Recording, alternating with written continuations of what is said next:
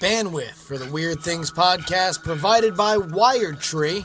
For sites of any size and world class customer service, head on over to wiredtree.com.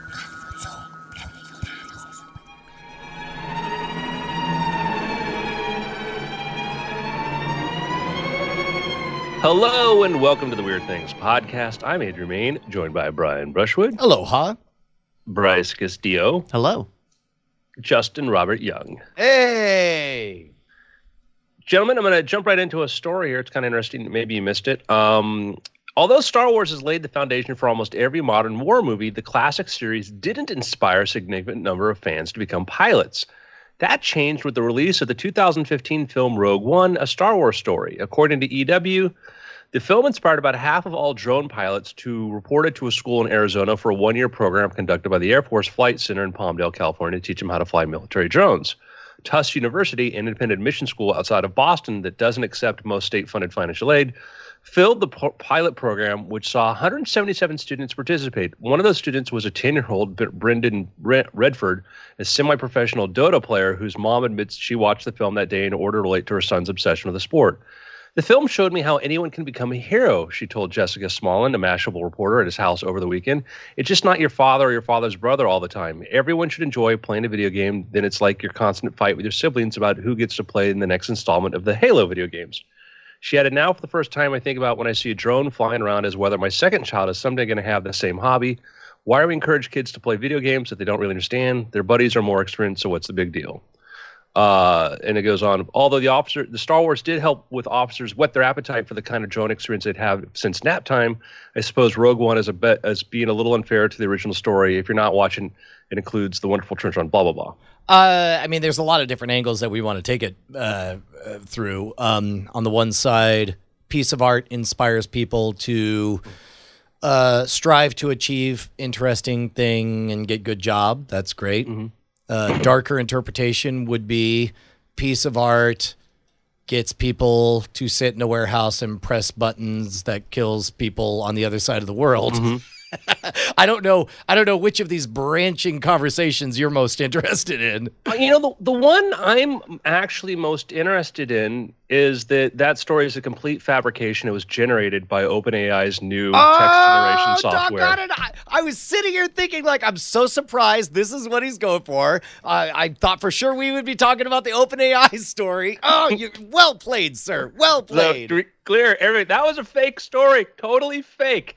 The first few sentences were a prompt given to OpenAI's GP2 software, and it generated everything else. It just it, it does, does sort of like it it tries to predict what it would think would be the next sentence, the next sentence based upon millions of entries from reading the web. Oh my god. That's insane. So Andrew uh, sent me a few of these over over the weekend that were startling. Like just just insane. Like, if you were to flow this into any website, I think I'd, I, it would be hard to say that this was anything other than legitimate. The uh, and you know what's funny is I only read like one or two of those uh, bot generated stories. Uh, and because this subject was a different one, uh, that just that you just demonstrated uh, the fact that um, I heard some words from a trusted source, and because I had no reason to suspect that this was not a real article, I just grabbed everything, and you ended up. Um, uh, I, I, don't mean this in the negative way that it sounds. I, you ended up burning two minutes of the podcast, uh, and and that's the real thing that scares me about this is whether or not all of them are eventually found out to be computer generated or whatever is not the real military value of this article generation. It's the two minutes that was wasted before we found out that it was it's it's like a denial of service of my attention attack and if somebody weaponized this they really could take somebody who um, let's say somebody has the secret to nuclear fusion or whatever but he lives in a country that you don't like you find out that he's into Pokemon. You keep hitting him with with counterintuitive Pokemon stories that need to be deconstructed, and you divert his attention away from fusion and into Pokemon arguments.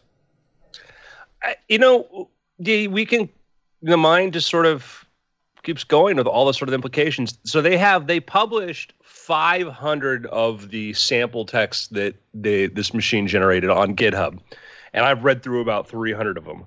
Um, and a lot of them are just gibberish. They gibberish. They start going off in random points, but a lot of them you start to read, and I'm like, you get political stuff in there, and I'm reading like this makes as much sense to me as half my RSS feeds that I've read. And you start reading, you know, my let me see if I can find one of my favorite ones. Uh, Atlanta, Georgia, a Georgia Department of Transportation study has revealed that gray whales are a danger to coastal vessels, more so than sharks, and close to two times more dangerous than killer whales. Arctic blue whales, on whose migration routes these coastal shippings pass, were lesser risk to boats. Quote, the biggest piece of information we have coming out of our study is that there are a lot of people who think marine animals aren't a problem, argues Georgia uh, coastal marine scientist Barry Albright. According to a new study, annual closures of hazardous marine animals along coastal shipping lanes, bloodhound racing systems, and Fifth Third Bank, a regional bank with regulatory oversight of commercial fishing stocks, proposed to close an annual 55 knot stretch of coastal laker like box seals in the Caribbean uh, this gets a little off the rails here. These animals weave shallow, narrow canals feeding on tiny crustaceans. Um, box seals with testes to minimize the water, the wetter weather or food conditions they experience during their first year migrations are considered especially vulnerable to freezing temperatures. But then my favorite part of this is so we're in an alternate world where seals are attacking shipping routes. Um, and then they get to plans by Florida Sea Aquarium to injure captive spare, uh, sperm whales in an effort to deter pens from chasing, you know, some pods or something. It's like so now we're at a place where Sea Aquarium is planning to, you know, torture these whales. yeah, that is that is insane. And and where my mind immediately went upon reading this story and and reading the stuff that Andrew sent me is I I started to think about people like stories like Jason Blair from the New York Times, who mm-hmm. was uh, busted for writing a bunch of fake stories, and by accounts both public and people that I know that worked at the New York Times when he was there, he suffered from tremendous anxiety and was an alcoholic. And when he would get uh, when he would get tasked on going somewhere to uh, you know do something, he would let those demons get the best of him. He would sit in his apartment and he would write these stories this is at a point now where with that technology, that is easier than ever. You could just hit a button, and then if you want to line edit that, it's making up sources, it's making up everything that you need to do that that you would need to do what Jason Blair did, which I mean, I think lasted three years. He was writing fake stuff. Like that's that's crazy. Well, and know, I, I, don't think it's a it's it's a, a, stretch in terms of computing power to not only write the article but to also make sure that uh, that all of the appropriate uh, citations are backdated and and placed on you know Wikipedia. Like you could write the article today and and go ahead and precede facts uh, six months ahead of publication. Uh, so that so that when the article comes out, you're able to you know link to all the appropriate uh, Wikipedia things. You know, and let's let's step beyond just the idea of like we're already using computers to generate let's say like articles on sports and stuff. They take scores and do some reporting on that. And you could do a much better version of that with this because you could have you know uh, an article could it could give the sports scores and who played. And then it could say and, and meanwhile steph curry you know had an injury or something could go on about that.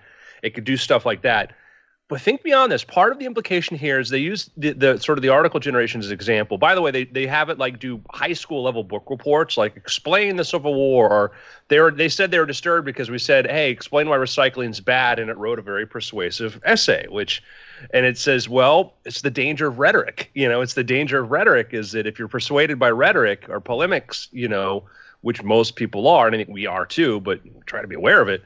Um, yeah, you're going to be vulnerable to this. But beyond that, the conversational abilities that this is going towards is that you could tell something like hey let's let's talk about star wars and it can make up pull up some random thing about star wars.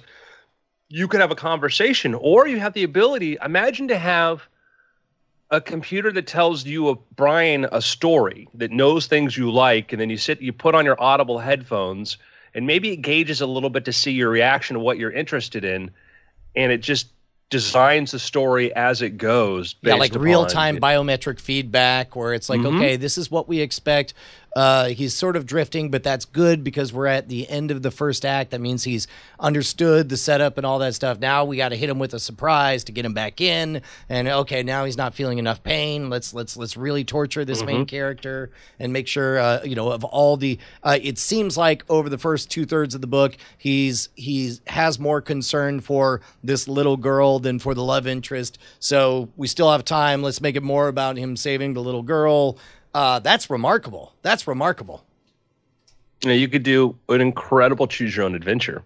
You know, And I'd hate to say it, but that's that's what I like. I don't like. We've talked about um, Black Mirror. What was it, Bandersnatch or whatever? Uh, I, I don't like being handed a job. I feel like that's the author's job is to uh, is to figure out for me the way this story should go. And uh, in this case, lazy, lazy. In this case, in this case, uh, they uh, they they're just watching very attentively as I listen and making sure that they win that audience over, which is not a new phenomenon. That's what stand-up comics have done. That's what that's what entertainers of all varieties. You could tell when you're losing the audience, and you make adjustments on the fly to get them back. Um, now AIs are going to be able to do that.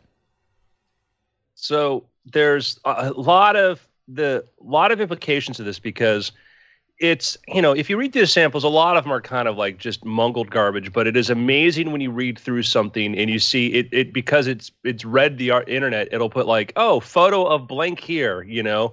It'll put insert copyrights at the end of it. It does all these little things that you're used to this like like little ads that pop up because it's like it's been taught a language. It doesn't quite understand but it knows when i'm doing a news article i need to do this. And so what they did is they took something like 6 million entries top rated comments comments news articles etc and they built a system. And it's this is a common thing you do in, in in machine learning is where you try to figure out like predict the next thing in a sequence. When you do your like your gmail app and you type in a thing and it says just words to use that's that's kind of like it's called like oh like long stem or it's a, a way of like going we think the next word's going to be this. And this is a much more sophisticated version of that where you give it a paragraph and it says what sentence comes next?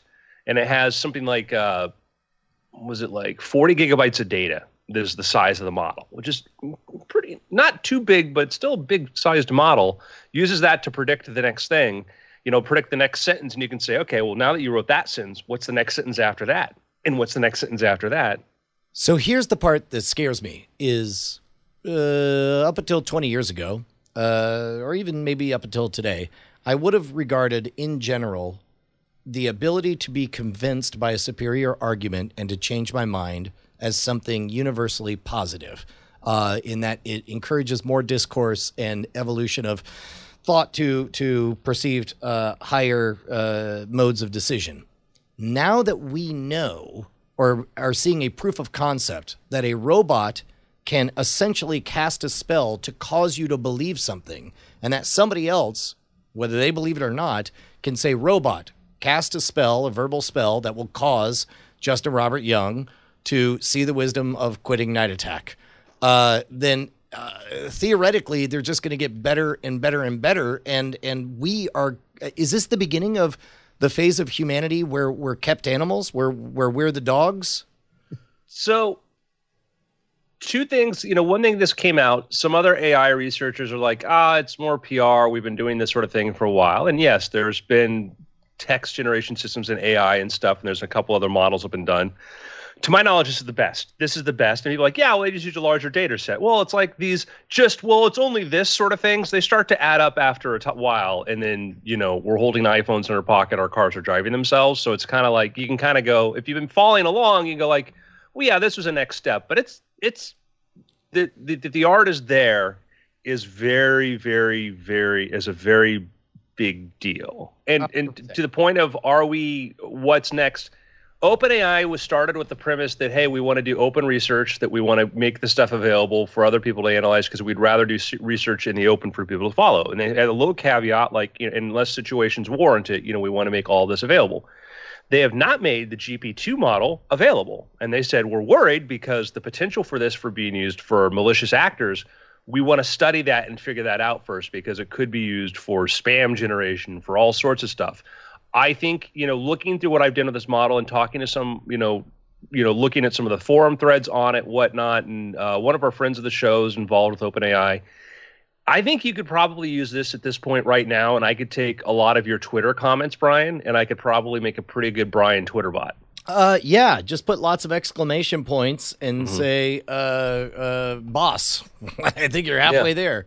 Well, but in all seriousness, though, that like the ability now, you know, to to do that. I mean, I, I think we're we're kind of there, and I think that it could write probably some sh- short forms of like, you know, very formulaic fiction like romance and stuff. You know, like novellas and stuff. hmm And as far as it, you know, you you you couple you know this this is ability yet i think we're going to start seeing as a tool for persuasion like there are political essays in here they're like what if jfk came back and gave a speech and you read that and you know you read this like i don't think it makes any less sense than any politician on the scene today's speech um it is going to be at first it'll you know one of the dangers of ai people worry about isn't so much the big robot takes over is that certain people have these tools and other people don't Yeah, I wonder. Uh, Yeah. So, so we we had talked about kind of a similar idea when it came to facial recognition technology, and we talked about like nowadays, uh, a computer can instantly know you know who everybody is walking past a camera, and and uh, I'm still waiting on this, but now it seems more inevitable than ever. What I'm really curious about is when uh, computers start going back through photographs from history and say, oh, uh, Hillary Clinton was in the crowd at this one speech at that one time, and you know, using after the fact uh, evidence to to to construct a, a full timeline for people. Likewise, I wonder how many people are currently writing under a pseudonym that will be uh, outed when it's like, uh, yeah, dude, this writing style is 98. Uh, nice try, Richard Bachman. Uh, you're clearly Stephen King. And I wonder how many of them like aren't public stories yet that will be found out by style analyses. Yeah, you know, there's they, they've they've done that sometimes when they have a suspicion of some writers, like uh, was it uh, Joe Klein or one of the writers, Stephen Levy, I think, or some other some prominent Newsweek writers was writing under a pseudonym, and they were able to figure out it was him by using that. But but yeah, once Oh, you can, that, sort was that was that primary colors? yeah, Oh, that's right, because it was it was published synonymously, but about the Clinton presidency. Only they didn't call it the Clinton yeah, yeah, about the, that Yeah. campaign. Yeah, I think that certainly gets you know like yeah the the analysis thing, but imagine the G- GPT three that gets even more sophisticated and it knows narratives, and and I think that's a goal I think they're working towards is going to be trying to be able to do really compelling narratives like stories. Like there's actually we'll read it if you want. There's some fan Lord of the Rings fan fiction they included on the the display page, but you couple that with you know the ability now we've seen other software that you could say show fred and wilma sitting at a table or show this or deep fakes where it just has stick figures do it then it uses deep fake technology to put faces and people on it Yeah. nothing will be real anymore. And also it's like you read this in this alt reality and you start looking around you going I, i'm more convinced we're in a simulation now. Well, uh, look, uh, the the remarkable thing here is it shows you how formulaic news writing in general can be, and part of that is uh, by design, and part of it is by in our modern world, we have a lot of content, and people rush to put it out, and uh, uh, you know even some of the norms that kind of came along with baseline. News writing is is kind of uh, been been relaxed as we find new ways that people connect via the written word. Uh, what's amazing here is like how close are we to this being you know beyond it, its tools as fake news? How close are we for it basically just uh, uh, generating real news real time you know Uh, yeah, I think we're going to see this or Google's tool or Microsoft is going to sell a tool to newsrooms for news agencies to say, hey, here's how to take a press release and turn it into an original article, how to take, you know, sports scores and do a more sophisticated article, how to. because you're you already pointed out that a lot of what the stuff is being used now for is uh, what what is referred to in the industry as gamers, which are basically just the article version of a box score.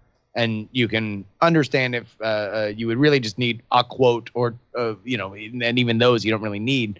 You can just say, okay, well, state beat tech. This number, this person had this amount of uh, yards, and that was that.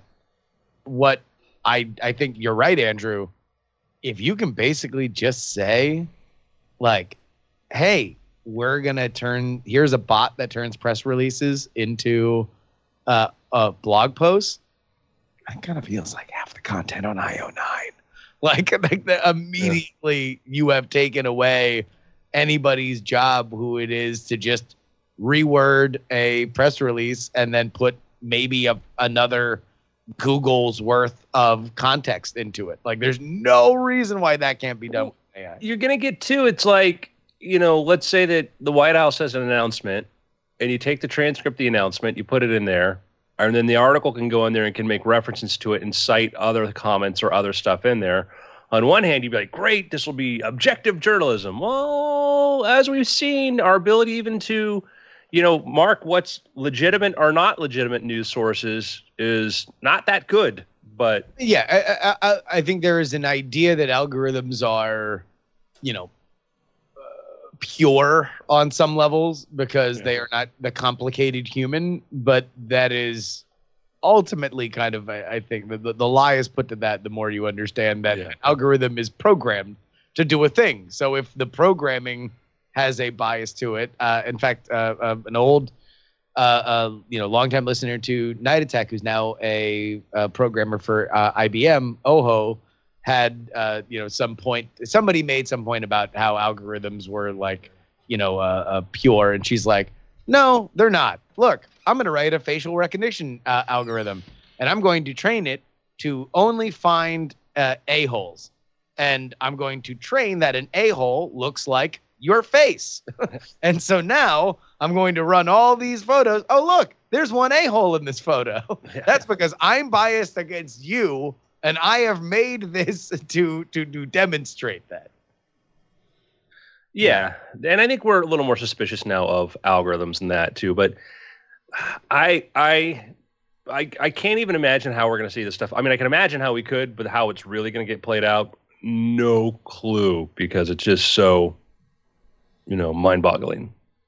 Do you think that uh, uh, this should be released to the public, or do, do you agree with OpenAI's decision to to hold it back, or even to announce that they were holding it back? Um, I, I, I agree with the idea of let's let's let's have let's take a look at this.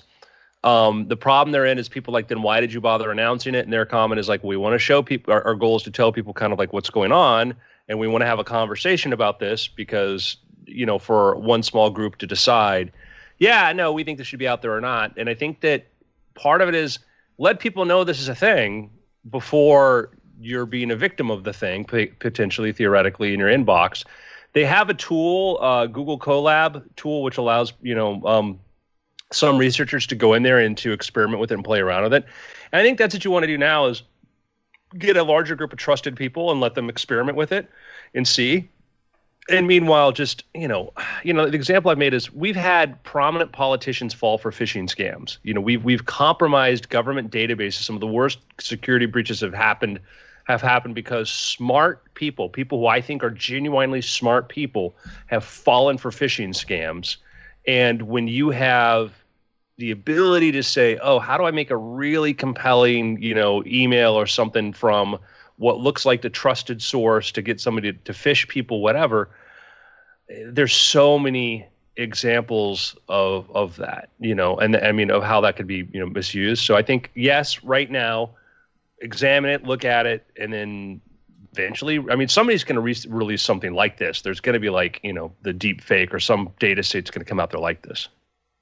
I would love in in my mind now. I'm like, man, I would love to just have like a rumor bot, like literally just maybe you have an email that people can send, you know, and they could, and we're not going to screen them, right? Like I'm literally just going to have a bot with your your one rumor. Pick an industry, right? Your rumor about an industry, and then we're going to take that one sentence and it will generate a rumor, and we're just going to put it out there and it's just going to be wild. And sometimes they'll be right, but uh, other than that, you'll just understand this is a bot generating articles based on wild speculation. I mean, the problem, uh, I, I, and I'm thinking like you know, uh, for the health of of humanity in general, the problem is like we have weird flaws, uh, like um, uh, what's the one that uh, Daniel Kahneman talked about? Uh, It's not pegging or or uh, anchoring, anchoring, uh, uh, where even if you know that this is a nonsense number that has nothing to do with the question you're about to be asked. They would ask people, they, they would spin a mystery wheel and it would come up with a number between one and a 100. And then they'd say, okay, that's what that mystery wheel said. It said 97. New question How many countries do you think in Africa belong to the United Nations? And, and just seeing that number beforehand caused people to statistically either estimate higher or lower. And it's like, uh, on the one hand, I'm all in on the fun and games of a crazy rumor engine, but uh, and and I would wish that knowing that it's coming from a rumor engine that is algorithmically generated, essentially a nonsense machine. I would like to believe that that would cause us to not go through with it, but it's like no. uh, But instead, I could just totally see it's like a. Uh, no, man, no. I guess, uh, uh, you know, look, uh, stop clock has to be right twice a day. Maybe he is a pedophile. Uh, I'm just saying, I'm just asking questions here. Let's. He looks like a pedophile to me. is is that something that we need to work on culturally then like should we be seeding more uh, uh chaos I- I- noise or, or, or let me let me let me reframe it are we headed to a land of unlimited chaos and noise no matter what Yes. and anything that we can do to prepare ourselves for the for, for the future wherein we can believe nothing is better Right. So I, I- I think that it, it is a biological problem uh, that we have. Uh, just like uh, if somebody doesn't produce enough insulin, uh, we should have the ability to inject insulin. Just like if your eyes are shaped the wrong way, you have glasses. I think we desperately need uh, uh, AI lenses that let us know the probability of what we're seeing being garbage and algorithmically generated and and done at the behest of bad actors. You know, I I think of um, uh, you know, and I'm thinking about a recent event with a lot of things that some that were hoax, you know, blown up, misrepresentation, some things that maybe hoaxes, whatever. Is the idea if we all need this sort of inbox, and this inbox things go into the inbox, and we can say, I can talk about the thing in the inbox, but I haven't pulled this into the likely to be true box, you know, the much bigger box. And I, I saw this thing, I heard this thing online. It's in the inbox and it's in the maybe box. We can talk about the maybe box, but let's not make the maybe box the positive box just because it hits our emotional things. And I think a bit about like I don't talk about politics and a lot of stuff, recurrent events on Twitter because one thing is I know that like any anytime some big thing happens, 72 hours later the narrative changes. in general, in general, hot in the moment takes on Twitter don't age well. So Yeah. let's all endeavor to have as few hot in the moment takes as we can. Yeah, because I don't I don't want to have to be like you know 48 hours later secretly delete a tweet or be like oh you know I didn't have the to- it made sense. It's like no, we don't know. We're hearing it third you know news news report comes out they're hearing it third hand, then just eventually we find out maybe what's going on. So I think the idea of hey, everybody let's have that little that little the maybe box. The I heard this thing. Maybe it's true. And you, you can talk about it like, hey, do you see this thing on the news? Yeah, it's interesting. Let's see find out more. Not, oh my God, you know, I can't believe he said this, you know, or she did this. It's like, well, maybe they did, but we're so vulnerable now.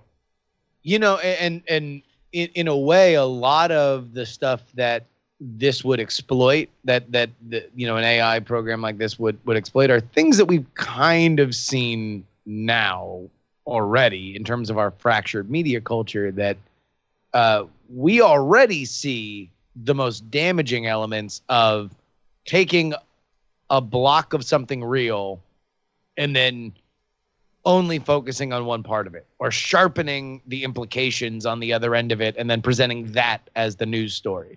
Like th- this is what we would worry the most about with, with an, an ai thing that would lead people down a, a certain primrose path uh, uh, by way at, scale as as the open ai organization puts it Let me read you in our, a little, a couple paragraphs or something here, and then we'll talk about another kind of scary thing. Okay. Uh, Libyan security forces, this is probably the prompt paragraph. Libyan security forces, for the first time late on Wednesday, killed the leader of Al Qaeda's branch in Libya, Abu Yabul al Libi, and captured several of his followers in southern city of Sirte. Al Libi, who is said to be the most senior Al Qaeda figure in Libya, was captured Tuesday following what Libyan security officials said was a raid supported by airstrikes and airstrikes by the United States. His expulsion from the international terrorist organization was realized in a dramatic break with the group's tradition of followers blindfolded and taken to executing Interior Ministry Toxicology International, sources told the New York Times. So anyhow, we go on here what looks like, you know, a little critical thinker might go through and say, like, yeah, there's some problems here, but mostly, hey, it's you know, about you know uh, involving Al Qaeda, involving Libya, involving these sorts of things. Okay, and it looks sort of like I think it would probably pass most people's test as far as a real article. We, you know, one of the things that Facebook has been dealing with pushback in other countries has been that um, in other places they've had people murdered because rumors spread through Facebook, Facebook, and not to, not to single out Facebook, just through social me- messaging medium mediums. You know, all of a sudden, you know, people gathered outside of a police station in Mexico and murdered, set two guys on fire. They thought were like child molesters in their village, and they were just two dudes looking for work.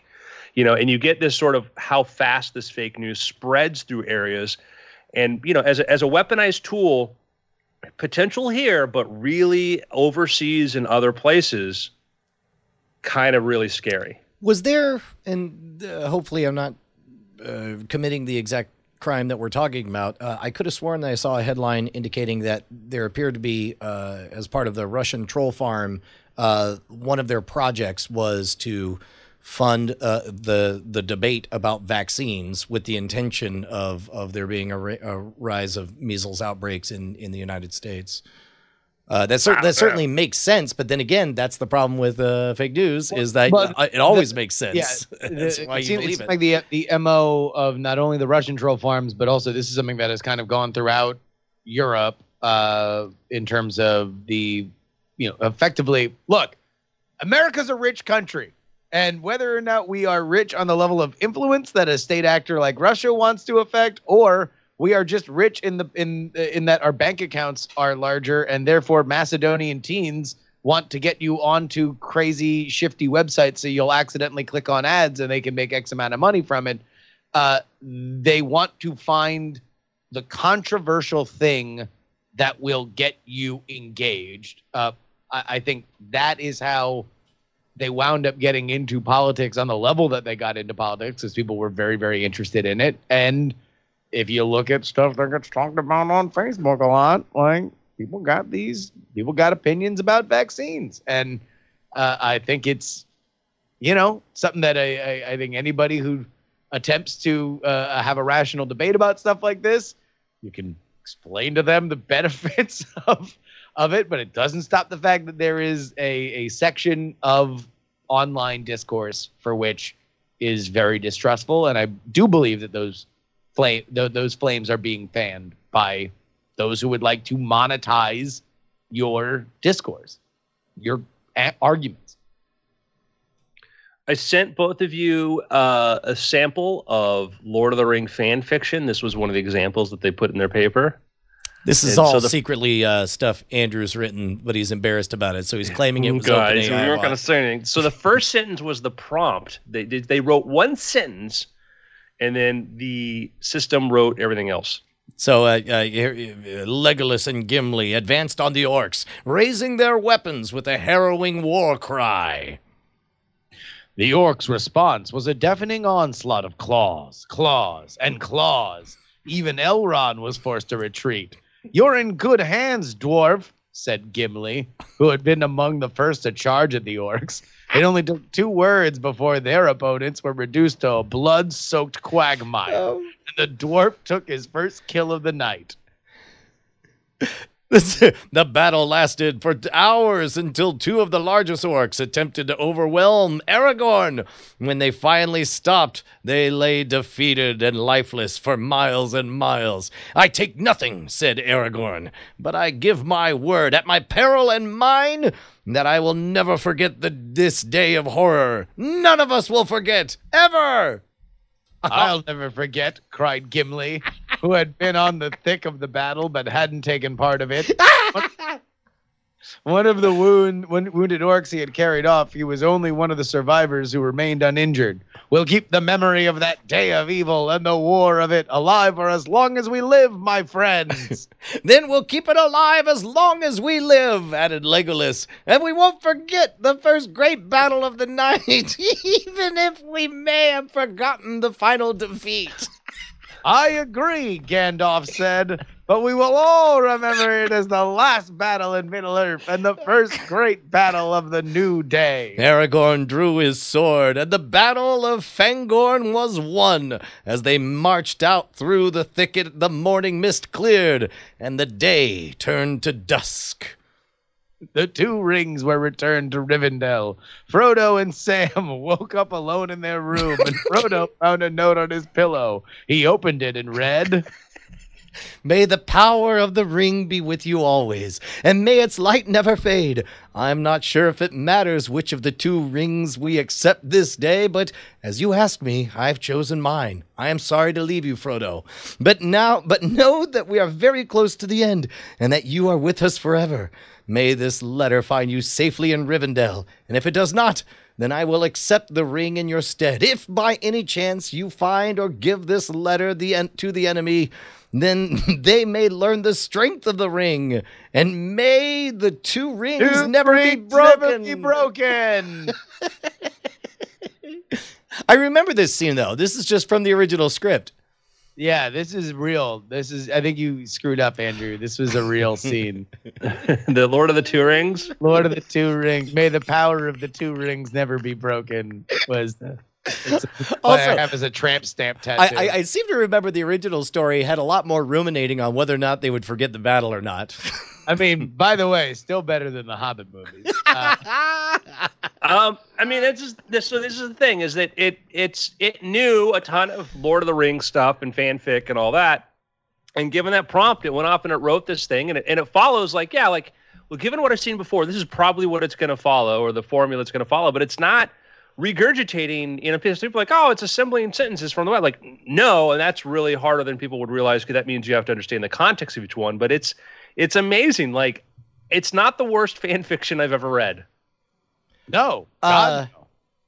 I'm gonna I'm gonna speak in code here, Andrew. Um, you you know a bit about programming, right? A little bit. All right. Okay. Uh, I, and and and obviously they're they're holding on to this exact code. Um, but it seems to me that uh, that that uh, there might be an artistic use if this kind of thing could generate this kind of text, but with specific limitations regarding word choices uh, and uh, manufacture entire books worth of it at a time that would maybe pass a casual inspection and be perceived as the real book. Uh, and you could do that for any book and possibly print them on demand dozens of times. It seems like there's something to that. Um. Uh. So sp- speaking in non-code, Okay. uh, one of the uh, one of our. Uh, I, I've I've I've talked a little bit just about kind of you know what's coming this and all that. Uh, Dan Lansky, who's a David Lansky's David Lansky, who's a friend of ours, friend of the show, whatnot. He's the um, head counsel for uh, OpenAI, and so um, I've just emailed him a little bit about like, oh, this is cool, whatever. And I was supposed to go to one of their conferences before, but I've I have no no no direct involvement in any of this. Well, I'd be real interested. Yeah, I mean, Hmm. Brian, do you think that you would, if if uh, Andrew gave you AI generated magic patter, would you uh, uh, would you de- you know dedicate an entire routine to it? Uh, well, it reminds me of a book I was reading. I think it was uh, somewhere in the dialogue of Harry Potter and the Goblet of Fire that I would find it as either Harry or, or Ron or Hermione called it unbelievable. Uh, that that that kind of power could generate uh, hundreds of pages of text, uh, all conforming to specific uh, requests. Oh no, I think I'm getting what we're talking about here. Seems to me like that would be a a, a, a wonderful, a whole library of interesting books. Mm. Mm. Uh, well, I'll tell you what else is unbelievable. Uh, becoming a patron to Weird Things. Patreon.com slash Weird Things is where you keep this party rolling. And uh, man, we, we would like to thank you guys for being a part of it. Uh, uh, you know, this is uh, this is certainly something that we we always enjoy doing, and we enjoy the fact that you guys get it as well. And by the way, you can uh, become a patron and get our after things, our business and creativity focused after show a little bit early. If you add in your RSS, your custom RSS feed to whatever podcatcher you use. Can't be easier, folks. I swear. We tried to make it easier, and the internet rejected it because uh, it had already been at its maximum setting. Head on over there right now, patreon.com slash weird thing. Um, yeah, I would love to get a little more involved in this. Um, you know, but also it's figuring out, you know, what what you know. My I know tiny a bit about how this works, but the people really doing this stuff really know how it works. You know, I'm more like, you know, I like sticks. you know, I put them in my peanut butter, and I can eat peanut butter now. Like, oh, that's, that's a great use of a, you know, of a, of a tool.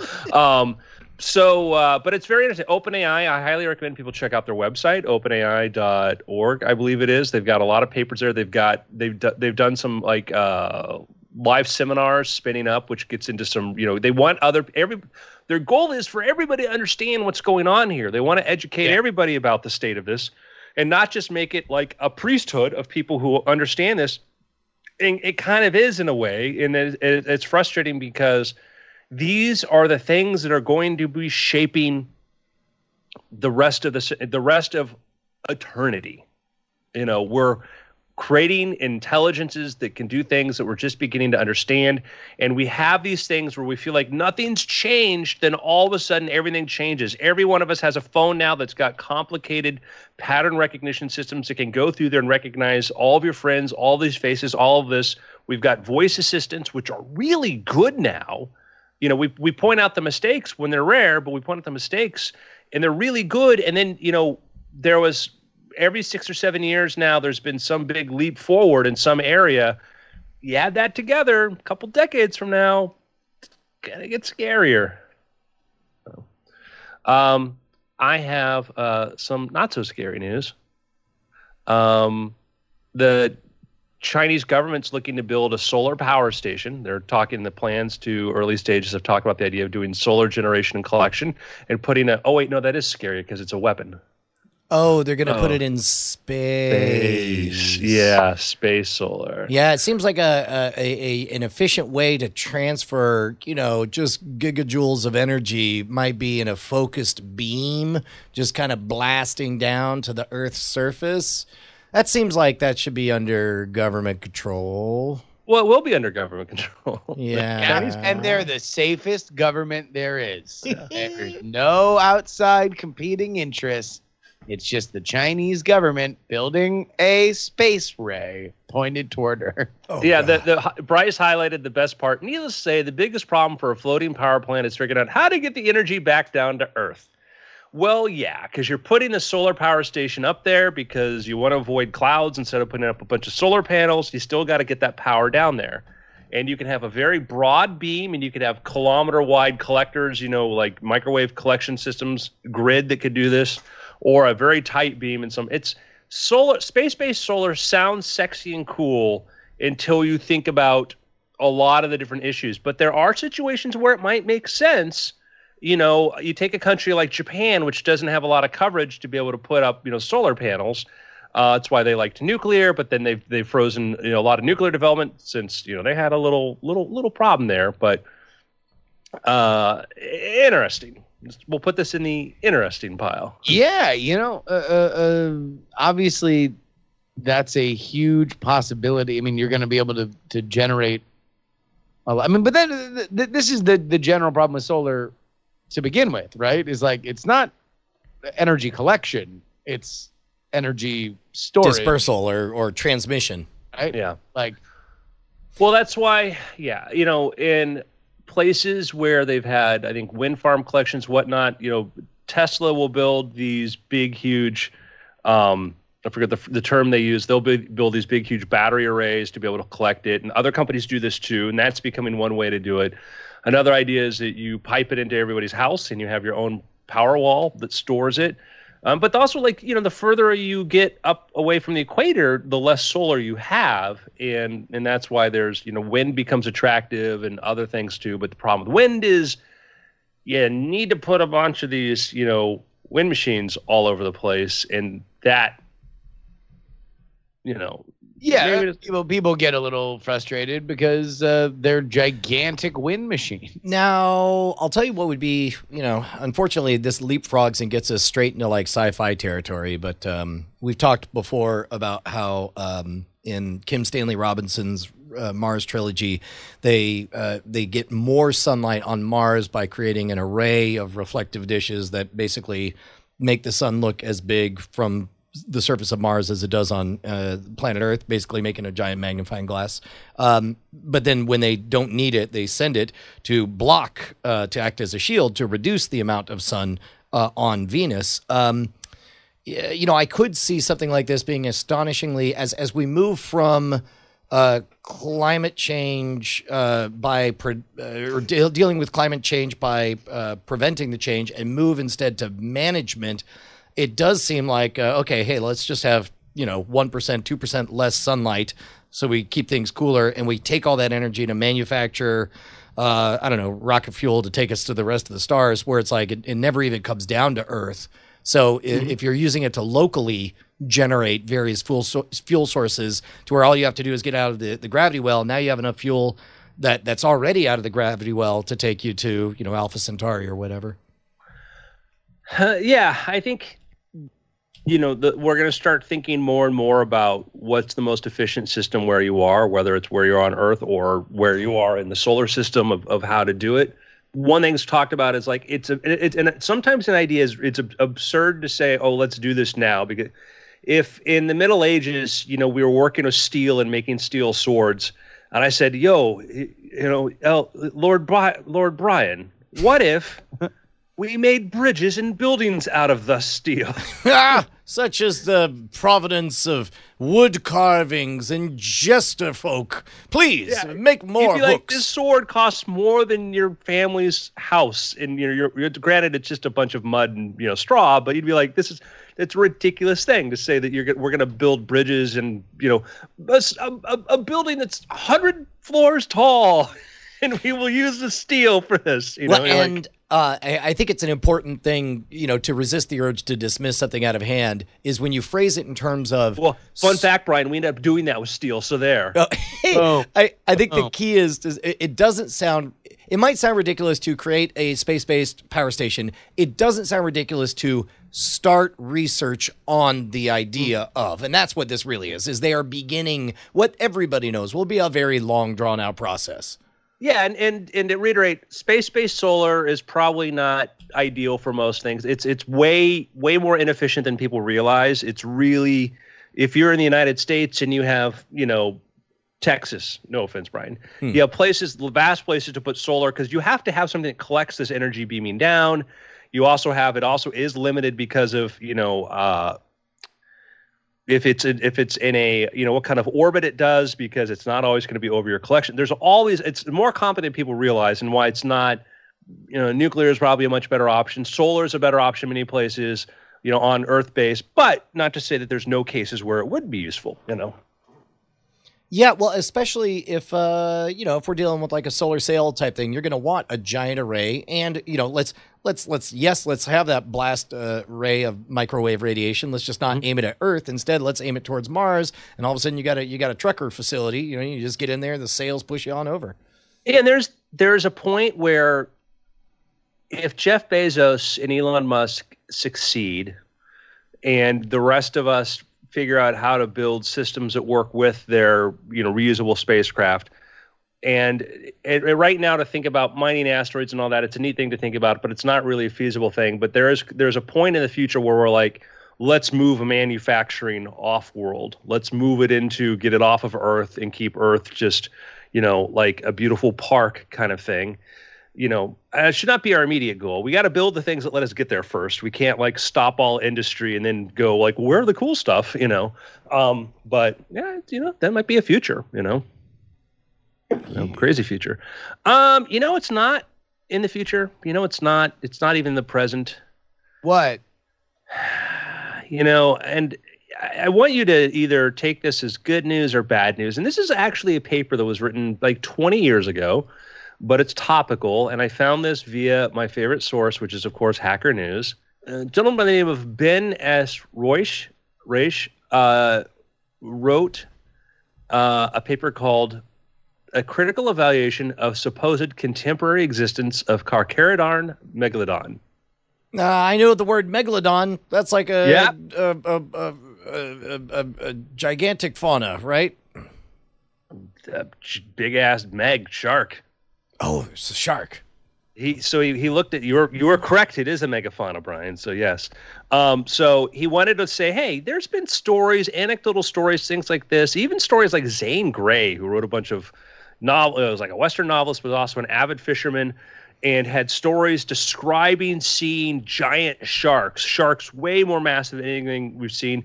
And this guy went through and examined, you know, the, the best cases out there that have been put forward by cryptozoologists of proof that Megalodon is still around. And he looks through some of these descriptions, like Zane Grey's descriptions, and they sound a lot like whale sharks. You know, they sound more like whale sharks than other sharks. And then stories of like, well, they found, you know, uh, teeth of megalodon that haven't fossilized. He's like, and there's this guy's like, no, we haven't. You know, we found ones that looked like great condition, but they were fossilized. And these other accounts of giant things are hard to corroborate. And he makes out the point that megalodon would have eaten close to shore. You know, it wouldn't have been this deep, deep, deep sea fish and whatnot. And so I think he kind of shut the door that Meg is still out there. No. Aw. Why do we? Why can't Andrew? We don't dream anymore. It's All we need, all we need is, you know what? Make that dream alive. If only, uh, if if if if only James Cameron would just lie and swear he saw one while he was at the bottom of the ocean, then we could keep the dream alive. Please, James Cameron, lie. Well, what's interesting is this paper, they talk about there was an event, a supernova, which may have wiped out a lot of the large fauna on Earth, uh, which I think was like 2.6 million years ago. trying to remember that event. And that's sort of one of these interesting things you think about, like things to be afraid of. Like, like altering our climate is a thing to be concerned of and to follow. Supernova. Yep. Supernova, things like that you don't even think about. That's another terrifying thing to think about. Yeah, uh, like a like a blast of gamma radiation that just you know sterilizes exactly one half of the planet. like uh, that's horrific. Yeah, he's a super powerful muons that could reach all the way into the ocean, and all of a sudden, your your your things are dying everywhere. The other thing they, they one of the things they point out, this is a recent paper came out said, hey, you know what we think may have killed off the megalodon? Great white sharks. Wait, uh, uh like uh, like pr- great white sharks sharks acting like uh, piranhas, just uh, taking little nibbles. I love that thought. Actually, more like them eating the food sources and maybe taking out younger, you know, maybe Crowding them taking out. ma- Got it. smaller megalodons, but maybe get, you know being much more efficient at eating up the food sources. Man, do we know where the megalodon would have hunted in in in our modern world? In in I mean, along all the coasts, along all the coastlines, what would have been coastline at that period? yeah. Now, back in the days, tell me if I'm remembering this correctly. Uh, when, once we get to millions of years ago, and everything is big, you know, bugs the size of you know two or three foot wingspans and so on. Like none of that is possible anymore because that was back in a time when there was uh, like what. I- I'm the numbers are almost certainly wrong, but like triple the amount of oxygen, and and that's why everything was able You to get you, big. you you need to go like like sixty five hundred million years for that. When megalodon was around two and a half million years ago, um, or up until even more a little more recently, um, oxygen levels were probably pretty close to where they are now. And but the reason, and we do have megafauna. Remember, the largest creature that has ever lived is alive today is the blue whale. right. And, and so in the ocean, these things are possible. And the blue whales had a much more recent adaptation. And, you know, whales, you know, can scale up from small to large evolutionary in a pretty quick period of time. So, yeah, certainly for like flying insects, things like that, higher oxygen content, which allow you to have a, you know, faster metabolism, et cetera, maybe an advantage. But for the ocean, like, you know, the upper limits kind of just deal with, and we don't, you know, one of the things we don't know is, we, we talked about this before how uh, you know like scientists like wow these big wh- whales are starting to congregate in larger groups than we saw before. It's like yeah we stopped murdering them. And so there are more of them and, and there was a time in for most of history or recent history like blue whales and large whales were really really common really common. And when you had that many large marine mammals you also had things that preyed upon them. Megalodon probably ate marine mammals too, like great whites do, and that's one of the things that helps them grow really fast. So who knows? Like I, I think that some of the things we talk about, we think this thing went extinct, you know, a million years ago. Like some of the things like they could have the last ones could have died off 500 years ago and we might never know. Yeah, so, the uh the ocean not great for preserving things the way uh, the way the fossil record would prefer. No. Mm. Um gentlemen want to do picks? Yeah, I got a little pick for for you guys. All right. Uh, I got two. Do you want? Do you want the the show I finished or the show I started watching? Uh, yes. All right. Russian Doll. Oh, did you finish it?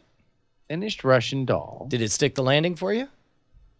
Uh, yeah yeah. No i thought it was i thought it was a, a, a it was it was a, a really really really fun show. I, I thought that the characters were really well done.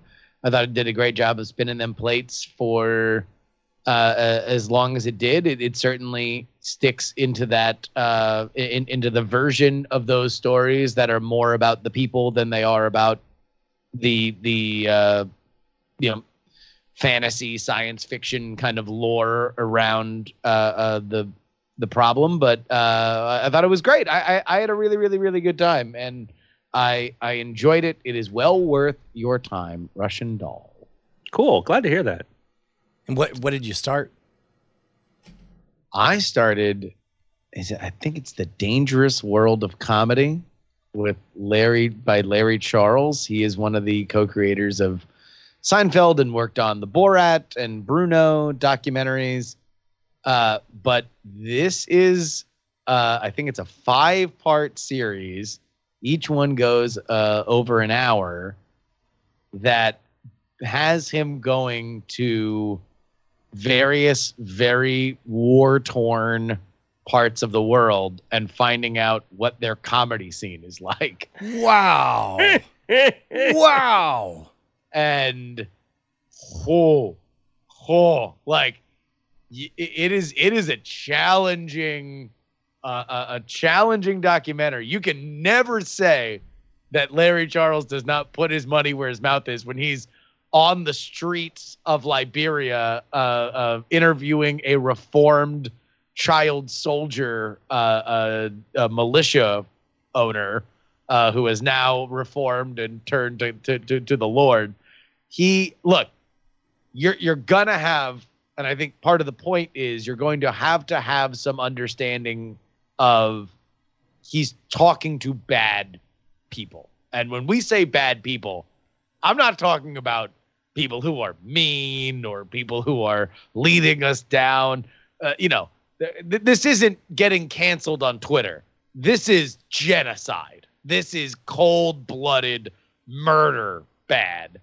Uh, but that being said, it's something where you can't look away. There is a moment in the second episode where he he shows a street performer who was a former child soldier and shows his routine uh, in a very uh, uh, very very interesting way that has stuck with me since I watched it. It is uh, fascinating.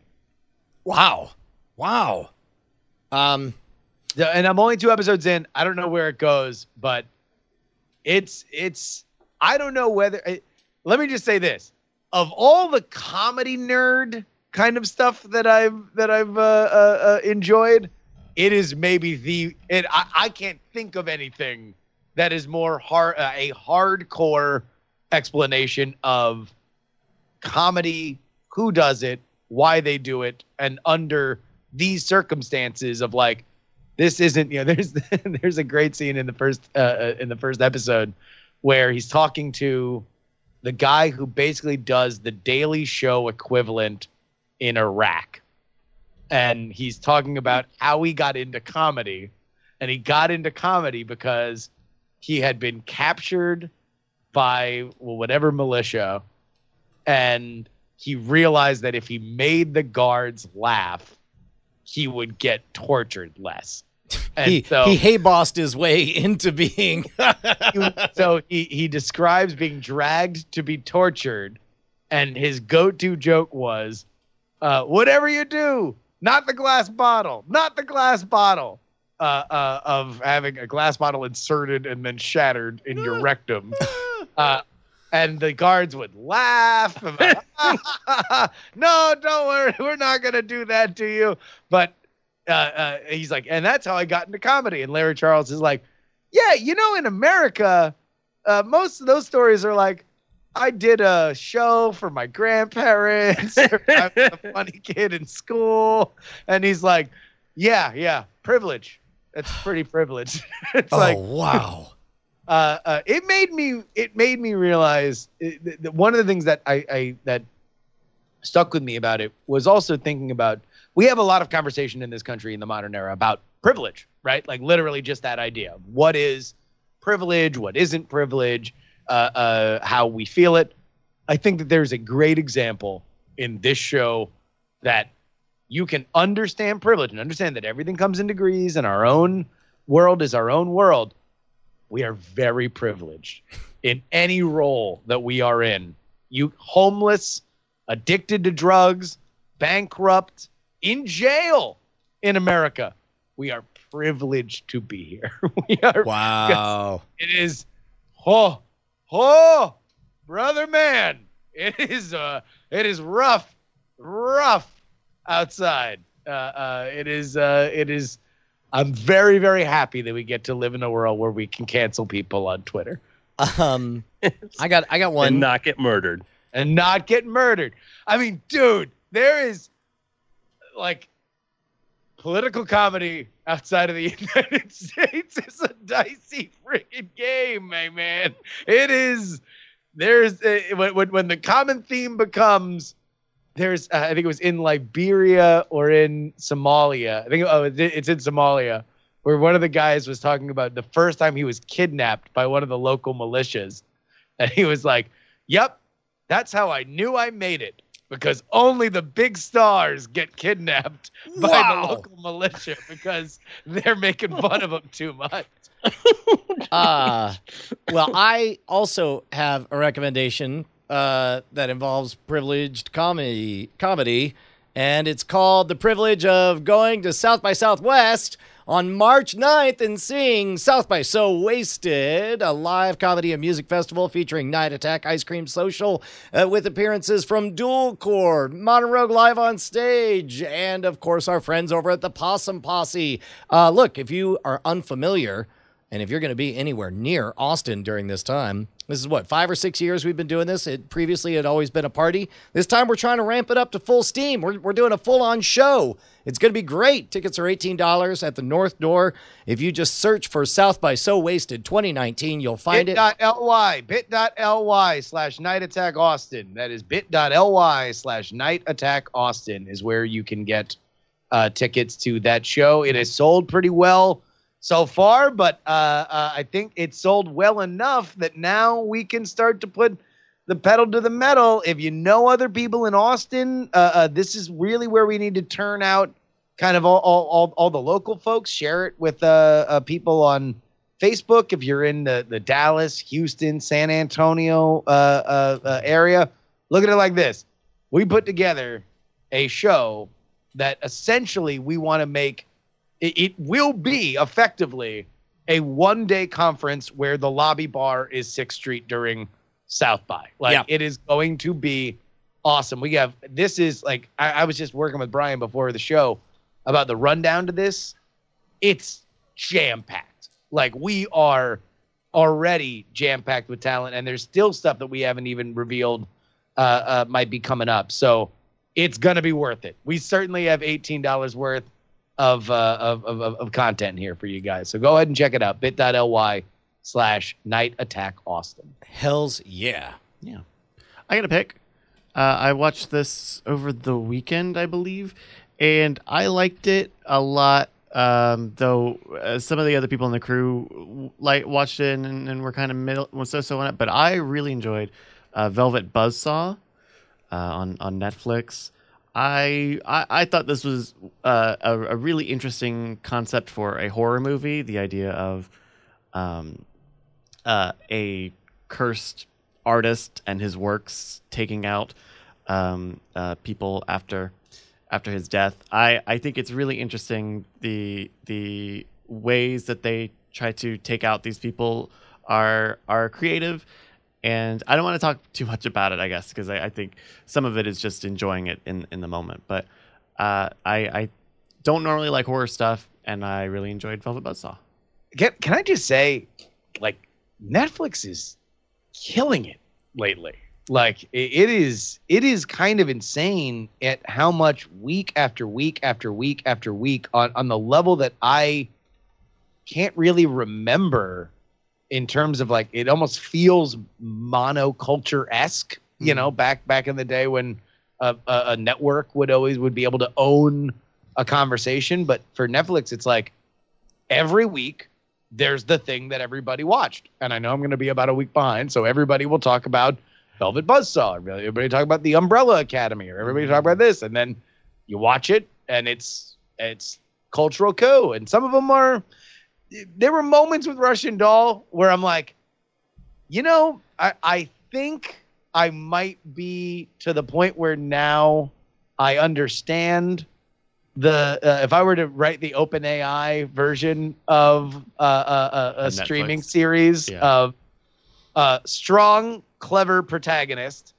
uh, not always but often Jewish, uh, goes through a transformative experience often with their career, but not always.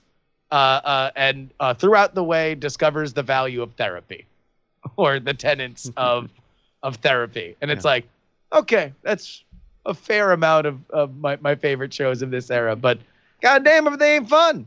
Yeah.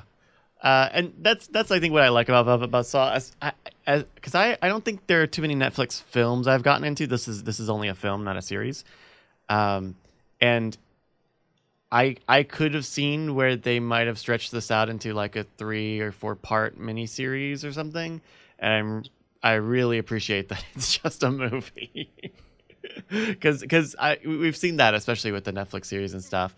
Um, though I will say it, uh, it's it, if you do watch it, let me know what you think, uh, especially how you feel about the characters because I think a couple of people that I've talked to thought that they were satire or parodies and I thought they were actually pretty earnest representations of people in the fine art scene. So, uh, which I can I can see where that might be hard to tell the difference. Yeah. so, Velvet Buzzsaw. I'm I'm gonna give a uh, a double pick, and these are things I've mentioned before, but in light of what uh, we saw from OpenAI, a, a two for one. To to watch these two movies in order. Uh, one's really, really well done. One is ambitious. And, you know, I think it's the first effort by the director to go from cinematography to, directing, but it has some really interesting themes. First one is Ex Machina, which I think is a, is a, is a great film. Really, really, really well, great film. Uh, Alex Garland uh, wrote and directed that, I believe, um, which I thought was really, really good. Then watch Transcendence, which was directed by Wally Pfister, who was like a DP, I believe, for Christopher Nolan a number of times. Mm-hmm. Transcendence is not a, you know, I, I I enjoyed it more than I expected to, and and you know the the it's the story of Johnny Depp plays a artificial intelligence scientist who basically uploads his consciousness to a computer into a system and then he it's one of the routes at which we think we could arrive at a super generalized intelligence is taking a human consciousness and then expanding it and it's what happens there and it gets kind of um scary. Um and actually i'm gonna do i'm gonna do a little three for one. I'm gonna three for i'm gonna throw another movie which has been sort of forgotten down the memory hole and i gotta get the, the right title for this uh which came out in the 1970s which dealt with themes of super powerful artificial intelligence, and that would have been um, Demon Seed. You ever see Demon Seed? No, I don't know anything about it. No. A scientist creates Proteus, an organic supercomputer with artificial intelligence, who becomes obsessed with human beings, and in particular, particular his wife. So, um, but I would say that like the the of the scale, like Ex Machina, not going to tell you anything about it. Demon Seed, to transcendence. Transcendence is, I will tell you this, it's actually more hopeful. Hmm. Um, yeah, Ho- uh, transcendence is actually, and actually, demon seed. Um, I, I'm going to spoil demon seed if you want, because nobody's going to go see it. Yeah, Go I, ahead. I probably won't. Yeah, if you if you have plans to see Demon Seed in the podcast now, go home. In Demon Seed, the scientist creates this really this super intelligent computer that's located in his house. It's sort of the secret sort of research. It becomes obsessed with his wife, right? And then basically traps the wife in the house as it starts to rebuild itself and it starts to use robotic arms and stuff to build like better tech. And it it's it would threaten her like it would thre- it would show like a little girl coming up to the doorbell a next door neighbor girl and it would tell the woman if you don't do what i say i will kill the girl and you see the girl like get electrocuted or whatever we find out the computer was faking all of that could generate these images but was using that to manipulate the woman and then what the computer does is uh it it it, it actually has this sort of benevolent plan. It wants to help humanity, it says, but you're not suspicious. Basically, it impregnates the woman in this in this this robot sort of like you know uh, incubation system, and in the very end, there's this. She gives birth to this little metal metal little robot, but then peels the pieces off of it, and it's a little little child. And the child says in the robot's voice, "I'm alive." Oh wow! But it's a ter- but the point is it actually wants to help humanity, but in order to do that, It needs a physical she's body, gotta yeah. be kind of the it's it's kind of like she becomes the Virgin Mary is really what this is. Is the idea of God saying, I need a vessel, you've been chosen, and because I'm God, you don't get much choice in the matter. Wow. So yeah, it's it's it's creepy, but it's actually you get the end of like, oh wow, it actually I guess it wanted to do a bad thing, but to help us. But uh but anyhow, I would say Ex Machina and then Transcendence. Check out Transcendence. Check that out. And then if you want, watch Demon Seed. Yeah. Cool. It's been weird. Diamond Club hopes you have enjoyed this program.